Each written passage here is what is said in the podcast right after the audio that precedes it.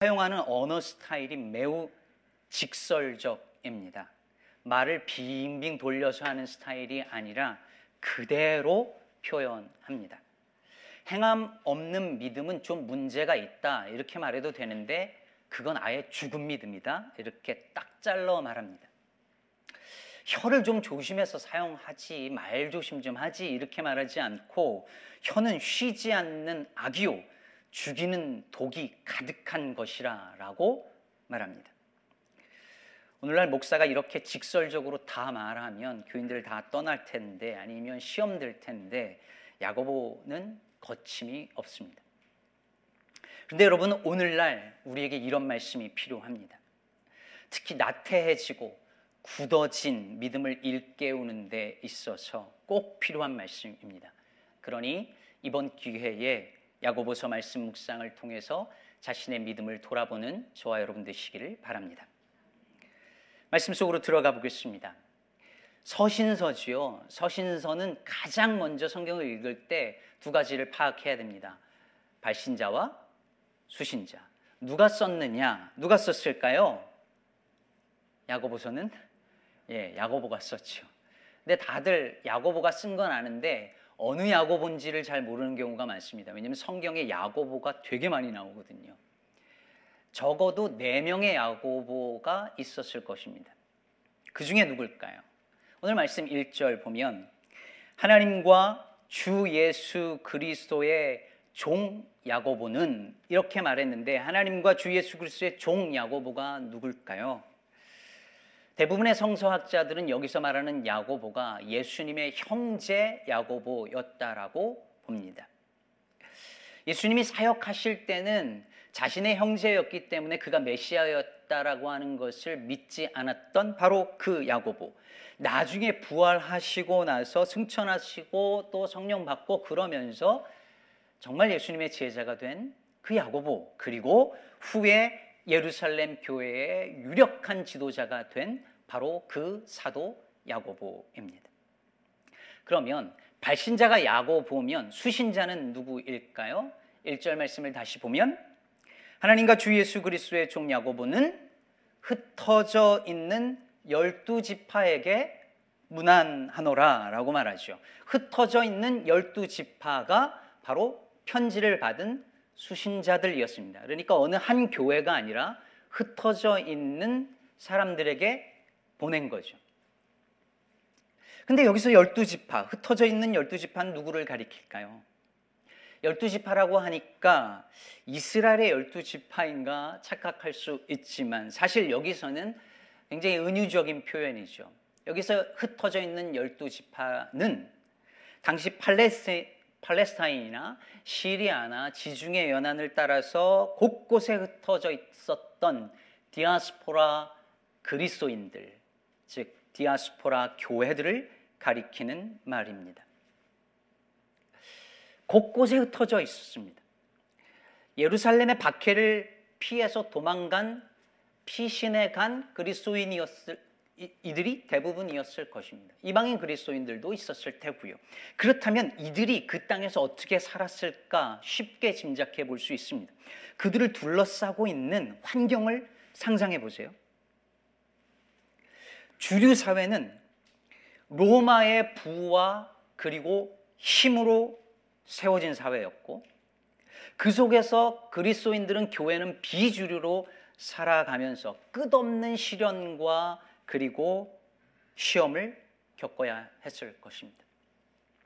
한마디로 말해서 흩어져 있는 열두 지파라는 표현은 이 편지를 받는 교회들이 마치 광야 길을 걸어갔던 그 열두 지파 그 이스라엘 백성들과 같았다는 것이죠. 그들의 삶의 정황은 한마디로 말하면 광야였다라는 것입니다.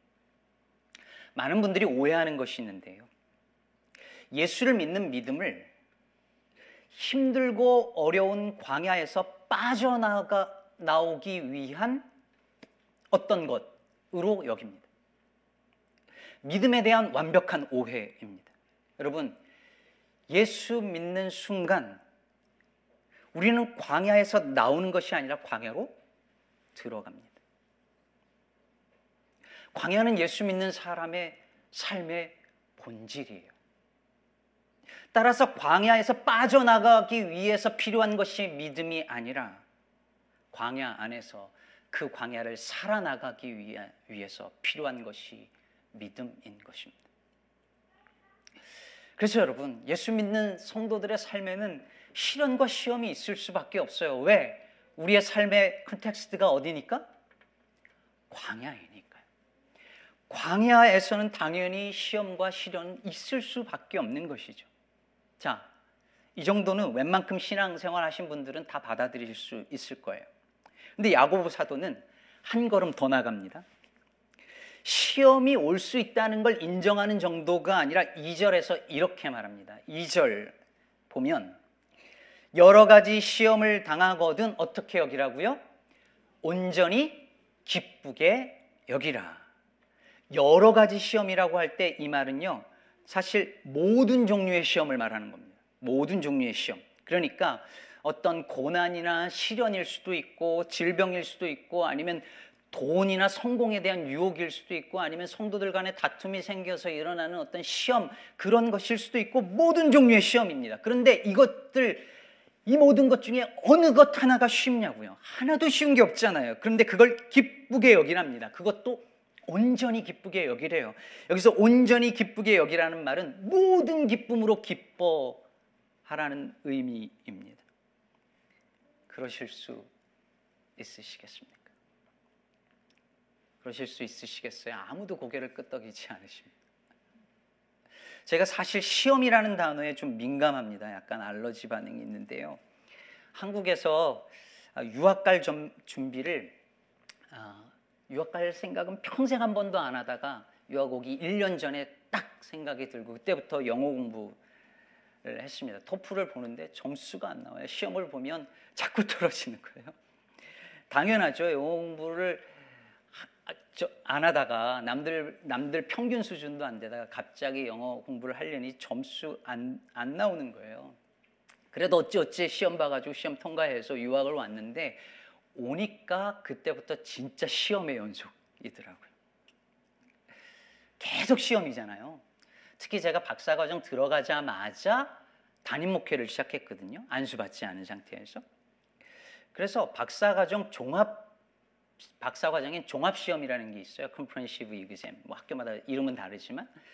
근데 이 시험을 볼 때 제가 뭘 봤냐면 목사고시 시험이 있었어요. 다섯 개가 있었어요. 이걸 동시에 2년 동안 하는 거예요. 근데 모든 교인들이 제가 지금 성찬 집례하잖아요. 안수받기 전이라 성찬 집례를 못해서 제가 목회하는 동안에 성도들이 성찬식을 못하는 거예요. 세례도 못하고 심지어 축도도 못하고 사실 축도해도 되거든요. 근데 한국 교회 정서상 안수받지 않은 전사가 못하니까 세례도 못 받아 성찬도 못 받아 축도도 못 받아. 그러니까 우리 전사님 이번 시험 꼭 합격시켜 주십시옵소서. 온 교인이 기도하고 있는데 얼마나 부담스러웠겠어요. 그나마 다섯 개 중에 한 개 떨어졌네. 그래서 또 몇 개월이 지나가고 정말 시험에 시험 드는 시절이었습니다. 게다가 목회를 시작하고 나서 제일 저를 제일 괴롭혔던 말이 시험이라는 단어였습니다. 전사님, 목사님, 어느 집사님 시험 들었대요. 그럼 그냥 가슴이 덜컥 내려앉습니다. 뭐 걸핏하면 시험 들었대요. 이유를 알고 보면 기가 막힙니다. 신교 시간에 제가 어느 장로님을 위한 기도는 세게 하고 자기 기도는 안 하거나 대충 했다는 거예요. 그런가 하면 저는 기억도 안 나는데 제가 무심코 한 어떤 말, 저는 기억도 안 나요. 근데 그 말에 시험 받아서 몇 개월을 혼자서 그냥 저를 보면 째려보고. 진짜 시험이라는 말에 제가 시험 들겠더라고요. 시험은 좋은 게 하나도 없어요. 그런데 시험을 당하거든 온전히 기쁘게 여기라니요. 어떻게 그럴 수 있냐는 거예요. 사실 여기서 말하는 시험은요, 모든 종류의 시험을 말하지만 아마도 주로 어떤 시련이나 고난을 가리킨다고 볼 수 있습니다. 근데 우리는 그 고난과 시련을 과연 기쁘게 여길 수 있겠느냐는 말입니다. 뜻하지 않은 질병으로 말할 수 없는 고통이 매일 몸과 마음을 찌르기도 하고 사업이 망해서 살 길이 막막하고 사랑하는 가족이 갑자기 떠난 그 상실감에 매일 문득문득 눈물이 흐르는데 그 상황에서 내 형제들아 너희가 여러 가지 시험을 당하거든 온전히 기쁘게 여기라는 말씀에 아멘 할 사람이 우리 중 얼마나 있을까요? 사실 우리가 기뻐할 수 있는 시나리오가 있긴 합니다. 예를 들면 이런 겁니다. 제가 암에 걸린 거예요. 가정입니다. 근데 어떤 분이 찾아와서 저한테 이렇게 말하는 거예요. 목사님, 기뻐하세요. 드디어 하나님께서 목사님을 통해서 큰 일을 이루시려나 봅니다. 이 믿음의 시련을 불평하지 말고 인내하면서 기도하세요. 그럼 오늘 본문 나오는 것처럼 모든 사람에게 후히 주시고 꾸짖지 아니하시는 하나님께서 꼭 주실 것입니다. 절대 의심하지 말고 나을 줄로 믿고 기도하세요. 주께서 반드시 낫게 해 주실 줄로 믿고 기도하면 그 믿음대로 되어질 줄로 믿습니다. 그럼 목사님 병도 낫고 그 과정을 통해 교회도 부흥할 것이고 이 모든 일을 통해서 하나님 영광 받으실 거예요. 그러니 온전히 기뻐하세요. 여러분, 오늘 본문이 그런 의미일까요? 이렇게 힘들고 어렵지만 인내하고 믿음으로 기도하면 결국은 잘 될 거야. 결국은 나을 거야. 결국은 합격할 거야. 결국은 성공할 거야. 다 잘 될 거야, 마지막엔. 의심하지 말고 믿음으로 구하면 꼭 응답해 주실 거야. 그러니 의심하지 말고 이미 응답 받은 줄로 믿고 기뻐해.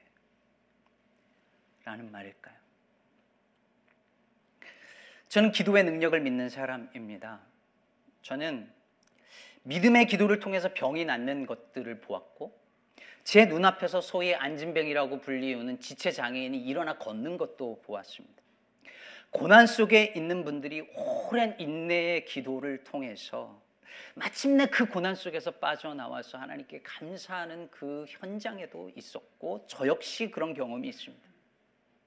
하지만 동시에 아무리 인내하고 아무리 기도해도 끝내 그, 그 기도대로 되지 않는 분들 수없이 봤습니다. 아니, 어쩌면 더 많이 본 것 같습니다. 제가 고등학교 때 예수님을 만나고 매일 하던 기도가 있었습니다. 하나님, 우리 아버지 술 좀 끊게 해주세요. 우리 아버지 제발 술 좀 안 먹게 해주세요. 진짜 매일 기도했거든요. 간절히 기도했어요. 구하라 그리하면 주실 것이다라는 말씀을 믿고 기도했습니다. 오늘 본문 6절과 7절에서 오직 믿음으로 구하고 조금도 의심하지 말라고 했고 의심하는 사람은 죽게 얻기를 생각하지도 말라고 되어 있잖아요. 그래서 저는 정말 믿고 기도했어요. 혹시라도 마음에 의심이 들면 이 의심 드는 마음 때문에 하나님이 안 들어 주실까 걱정이 돼서 의심 들 려고 하면 더 큰 소리로 기도실이 떠나가라 통성으로 그렇게 기도했어요. 근데 아버지는 그대로인 거예요. 저와 같은 경험을 했거나 하고 있는 분들이 얼마나 많은지 모릅니다. 저 혼자 생각인 건가요? 아니죠. 제 말 맞죠? 아무리 참고 기다리고 기도해도 그 깊은 그 긴 터널에서 헤어나오지 못하는 이들이 너무 많습니다. 그런데도 너희가 여러 가지 시험을 만나거든 온전히 기쁘게 여기라는 이 말씀을 결국엔 다 괜찮아질 거야. 다 잘 될 거야. 그러니 기뻐해. 라는 뜻으로 이해하거나 설명한다면 그것은 그들의 고통에 대해서 눈을 감는 일이거나 아니면 이 말씀에 대한 왜곡일 것입니다. 오늘 본문 3절 말씀은 우리가 시험을 당할 때에 온전히 기쁘게 여겨야 할 그 이유에 대해서 이렇게 설명합니다. 이는 너희 믿음의 시련이 인내를 만들어내는 줄 너희가 알미라. 너희 믿음의 시련이 인내를 만들어내는 줄 아니까 온전히 기뻐하라는 얘기잖아요. 논리적으로. 여러분 여기서 믿음의 시련이라는 말은 믿음에 대한 시험, 테스트 혹은 검증이라는 말입니다. 연단이라고 말해도 좋을 것 같아요. 그러니까 우리가 겪는 고난이나 시험이 우리의 믿음이 살아있는 믿음인지를 검증하는 것이죠. 그리고 검증할 뿐만 아니라 그 과정 속에서 우리의 믿음이 더 단단해지고 더 정결해지기도 합니다. 그러면 어떤 일이 일어난다는 거예요? 야고보 사도는 그 믿음의 시련이 인내를 만들어낸다고 말합니다. 여러분 여기서 인내는 참을성을 말하는 게 아닙니다. 진짜 힘들고 어려운데 그냥 꾹 참고 이 악물고 머리에 딱 두르고 참을 인자 딱세개 쓰고 꾹 참는 참으면서 언젠가는 좋아지겠지 주여 믿습니다 하면서 기다리는 게 아닙니다. 여기서 인내는 믿음의 사람들 예수 그리스도를 믿는 믿음의 사람들 안에 주어진 선물로 주어진 그리스도의 성품을 말합니다. 그래서 4절에 보면 인내를 온전히 이루라라고 했는데요. 그러면 이게 끝까지 잘 참으라라는 말이라기보다는 너희 안에 있는 그 인내가 우리 안에 있는 그 인내가 그 일을 온전히 이루게 하라는 말이에요. 그럼 영어, 영어 성경 NIV에 보면 이걸 이렇게 번역을 했어요. Perseverance must finish finish its work 이렇게 말했어요. Perseverance must finish its work. 그리고 RSV 버전에서는 뭐라고 했냐면 Let steadfastness have its full effect라고 번역했어요. 그러니까 무슨 말이냐면 인내가 내가 인내하고 참고 하는 게 아니라 내 안에 있는 인내가 그 목표하는 것을 끝까지 성취하게 하라는 거죠. 그러면 내 안에 있는 인내가 그 그리스도의 성품이 끝까지 성취하려는 그 목표가 뭘까요? 이게 중요한데 그 목표 4절 후반부에 이렇게 말합니다. 이는 너희로 온전하고 구비하여 조금도 부족함이 없게 하려 함이라. 사랑하는 여러분, 바로 여기에 우리가 시험 당할 때 기쁘게 여겨야 할 이유와 근거가 있습니다. 시험을 당하면 그 믿음의 시련이 인내를 만드는데 그 인내가 성취하려고 하는 최종적인 목표가 뭐냐면 성도의 온전함이다라고 말하고 있는 것입니다. 하나님 앞에서 조금의 흠도 부족함도 없는 그 온전한 믿음의 사람이 되게 하는 것이라고 하는 말입니다. 어떠신가요? 시험을 당할 때 기뻐해야 할 이유가 성도의 온전함에 이를 수 있기 때문이라니 이 말을 듣고 정말 기뻐 기쁨이 생기시나요? 김이 빠지시나요? 아니 내가 지금 당장 몸이 아파 죽겠는데 병들어 죽게 생겼는데 사업이 망하게 되었는데 사랑하는 가족이 떠나갔는데 온전한 성도가 되는 게 무슨 의미가 있다고 그것 때문에 기뻐하라는 건가요? 이 와중에 그걸 기뻐하면 그거 위선 아닌가요? 라고 말할 수 있죠. 그런데 여러분, 야고보 사도에게 그리고 초대 교회의 참된 믿음의 성도들에게 그것은 성도의 온전함에 이를 수 있는 그것은 그 어떤 것보다도 중요한 기쁨의 유의자 근거였습니다. 그들이 원한 것은 로마의 부도 힘도 아니고 이 고난이 사라지는 것도 아니고 하나님 앞에 설 때에 흠 없이 거룩하게 서는 것 그것 하나였기 때문입니다. 그것이 우리를 향한 하나님의 최종적인 목표인 것을 목적인 것을 알았으니까요. 그래서 여러분 우리가 고난 당하고 시험 당할 때에 우리가 정말 무엇을 원하는 사람인지 우리 인생의 지향점이 무엇인지 아니 우리가 어떤 사람인지가 그제서 드러납니다. C.S. 루이스의 순전한 기독교에 보면 이런 대목이 있습니다. 이 세상에 어떤 경험으로도 충족되지 않는 열망이 있다면, 열망이 내 안에 있다면, 그것은 아마도 내가 다른 세상에 맞게 창조되었기 때문일 것이다. 사랑하는 여러분, 만일 저희 우리 안에 어떤 성도들 안에 고난 중에도 이 믿음의 시련이 나를 온전한 성도로 만들기 위한 하나님의 길이라는 것을 믿고 그것을 인하여서 기뻐할 수 있다면 내가 원하는 그것이 이루어지는 것으로 기뻐하는 것이 아니라 정말 하나님 앞에서 온전한 성도에 이르는 그것으로 인하여 기뻐할 수 있는 마음이 있다면 그건 아마도 그 사람이 우리가 다른 세상에 맞게 창조되었기 때문일 것입니다. 그렇지 않고서야 어떻게 고난 중에 그 사실 하나로 기뻐할 수 있겠습니까?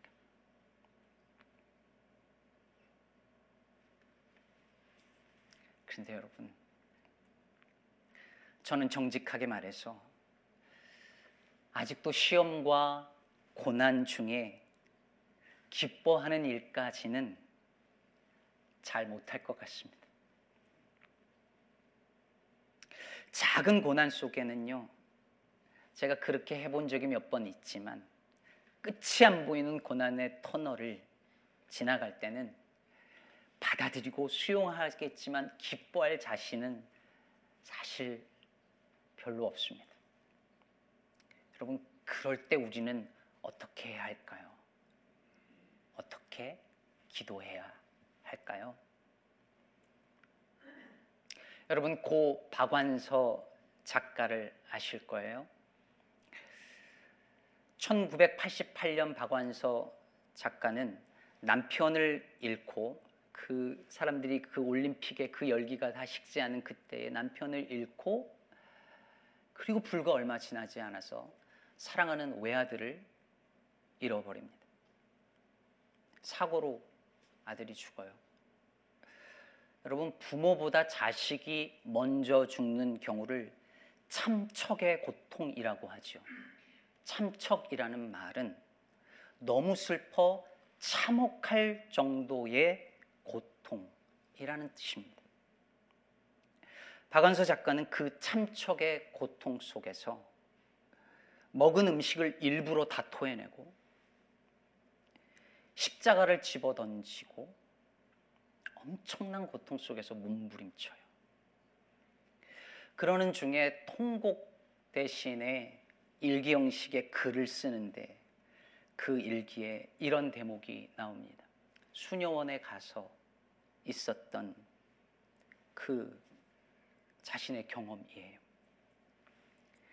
주님, 당신은 과연 계신지, 계시다면 내 아들은 왜 죽어야 했는지, 내가 이렇게까지 고통받아야 하는 건 도대체 무슨 영문인지, 더도 말고 덜도 말고 한 말씀만 해보라고 애걸하리라. 애걸해서 안 되면 따지고 덤비고 쥐어뜯고 사생결단을 하리라. 나는 방바닥으로 무너져 내렸고 몸부림을 쳤다. 방안을 헤매며 떼굴떼굴 굴렀다. 나는 마침내 하나의 작은 돌멩이가 되었다. 돌멩이처럼 보잘 것 없었고, 돌멩이처럼 무감각해졌다. 그리고 돌멩이가 말랑말랑해지려고 길을 쓰듯이 한 말씀을 얻어내려고 길을 썼다. 돌멩이가 말랑말랑해질 리 없듯이 이 한 말씀은 새벽 미사를 알리는 종소리가 울릴 때까지도 들려오지 않았다. 처절한 밤이었다. 박완서 작가는 주님께 한 말씀만 달라고 부르짖습니다. 왜 그러셨는지 한 말씀만 해달라고 애원합니다. 왜 내 아들이어야 했는지, 왜 내 아들을 데려가야 했는지 한 말씀만 해달라고 애원합니다. 저는 이것이 시험을 당하거든 온전히 기뻐하는 것이 마땅함에도 차마 그럴 수 없는 이들, 그럼에도 불구하고 주님을 포기할 수 없는 이들의 가장 정직한 기도가 아닌가 싶습니다. 그리고 그것이 야고보 사도가 인내를 이루기 위해서 오절 이하에서 지혜를 구하라고 말했던 바로 그 지혜 아닐까 싶습니다. 내가 왜 이 땅에서 이런 일을 겪어야, 겪어야 했는지 하나님 나 도무지 모르겠습니다. 지혜가 없어서 도무지 모르겠습니다. 한 말씀만 주옵소서. 왜 내 아들입니까? 왜 내 남편입니까? 왜 내 아내입니까? 한 말씀만 주옵소서. 박안서 작가는 아무리 불러도 대답 없는 주님으로 인해서 절망하지만 그 한 말씀을 구했고 결국 밤 냄새로 찾아오시는 밤 냄새 속에서 찾아오시는 밥으로 찾아오시는 주님을 만납니다. 사랑하는 성도 여러분, 우리가 고난과 시련 속에서 우리 믿는 자들이 기쁘게 여길 그 근거라고 하는 것은 이 땅에서 아무 의미 없어 보이는 것일 수 있어요. 병이 낫는 것도 떠나간 사람들이 돌아오는 것도 문제가 해결되는 것도 아니니까요. 그러나 그 믿음의 시련이 인내를 만들고 그 인내가 우리를 온전한 성도로 만드는 주님의 기림을 아니 유일한 기림을 믿고 기쁘게 여길 수 있는 그 믿음이 그 믿음이라는 것이 저와 여러분 안에 있기를 진심으로 바랍니다. 주님의 성품을 닮아서 정말 주님과 같이 되어지는 것. 그리스도와 같이 되어지는 것에 한 걸음이라도 더 가까이 갈 수 있다면 비록 고난일지라도 그보다 기쁜 일이 없다고 말할 수 있는 그 믿음이 저와 여러분 안에 있기를 정말 축복합니다. 그러나 아직 그럴 만한 믿음이 없다면 사랑하는 성도 여러분 우리 같이 기도하십시다. 주님, 한 말씀만 주옵소서. 지혜가 부족하여서 내가 왜 이 일을 겪는지, 내 가족이 왜 이 일을 겪는지 저 알지 못하겠습니다. 어떻게 이 시련을 이겨내야 할지 모르는 제게 한 말씀만 주옵소서. 그때 모든 사람에게 후히 주시고 꾸짖지 아니하시는 하나님께서 우리를 만나 주실 것입니다. 그때 그 한 말씀, 그단한 말씀 붙잡고 주님 됐습니다. 이거면 족합니다. 하고 또 그 광야길 뚜벅뚜벅 믿음으로 걸어갈 수 있는 저와 여러분 되기를 주의 이름으로 축복합니다. 기도하겠습니다.